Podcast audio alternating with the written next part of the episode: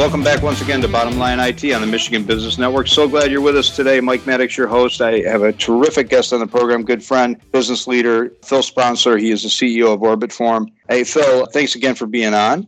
Good. I'm glad to be here. Really glad to have you. So let's talk about OrbitForm's, I guess, path when it comes to proactive cybersecurity protection. So at one point in time, I'm sure as a leader of OrbitForm, you, you didn't, in fact, I know you didn't have proactive cybersecurity in place, and you do today. It evolved over time. So, kind of walk our listeners through the genesis of that and how that came into being and how your thinking kind of morphed over time.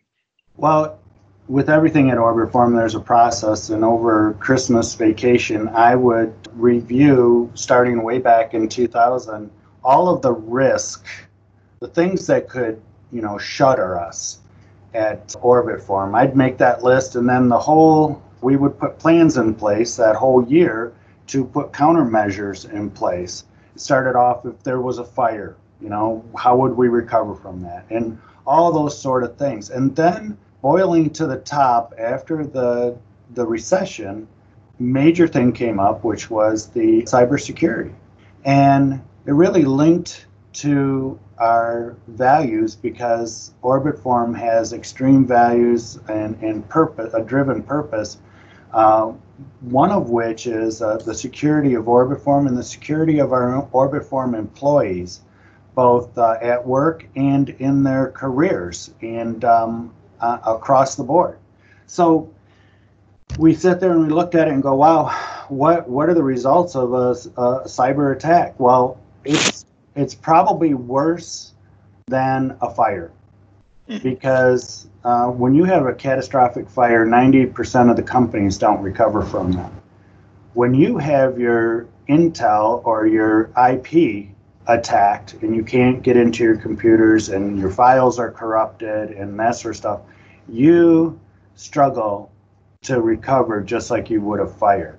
And so the connection, the connectivity between insurance and cybersecurity is is that you're way, way, way, way more likely to have a cybersecurity attack than you are to have a fire.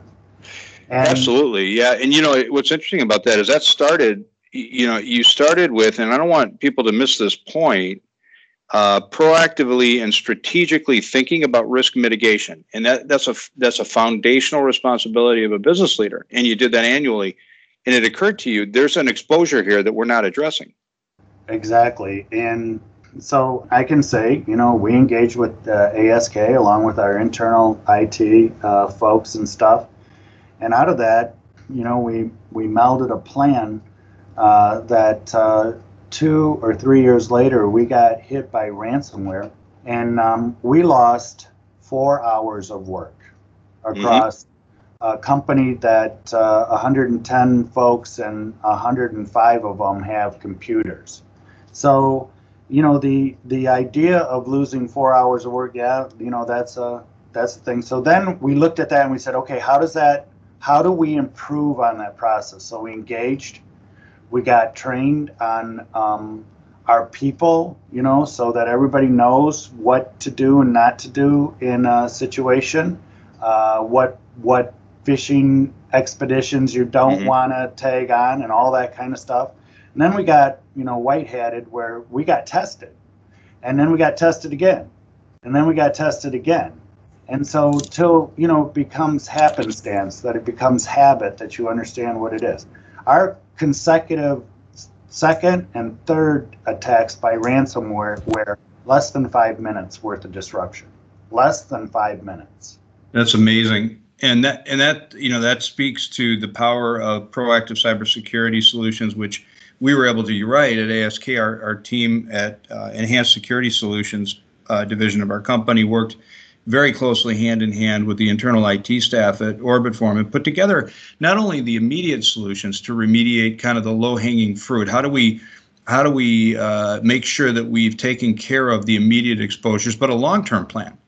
Uh, and you know, over time, that that proved to be the right strategy because while there were four hours was impactful, um, it certainly wasn't as impactful as four days. And then subsequently, uh, events that occurred uh, were minutes, right? So uh, that that proves the power of a long-term roadmap and plan. Yeah, and it's not. I keep coming back to it's not if you're going to get attacked; it's when because there are millions of attacks going on, you know, every hour, and so if you think that your little mom and pop shop that's uh, you know in in uh, Parma, Michigan, and you're not going to get uh, you're not susceptible to it. If you're hooked to the internet, if you're hooked, you know, to doing commerce uh, with your computer and that, uh, you are going to be attacked. There's just no there's no uh, there's no question on it. And yeah, I think that's probably you know one of the myths that we'll, we'll get into is it won't be me or I have insurance. Well, you know, the idea is is that there are those attacks that you just don't recover from. Yeah, and that, and you know, we talked briefly. We've got about 15, 20 seconds left in this segment, but you're right. That that is the, probably the biggest myth is I'm too small or who's going to attack me.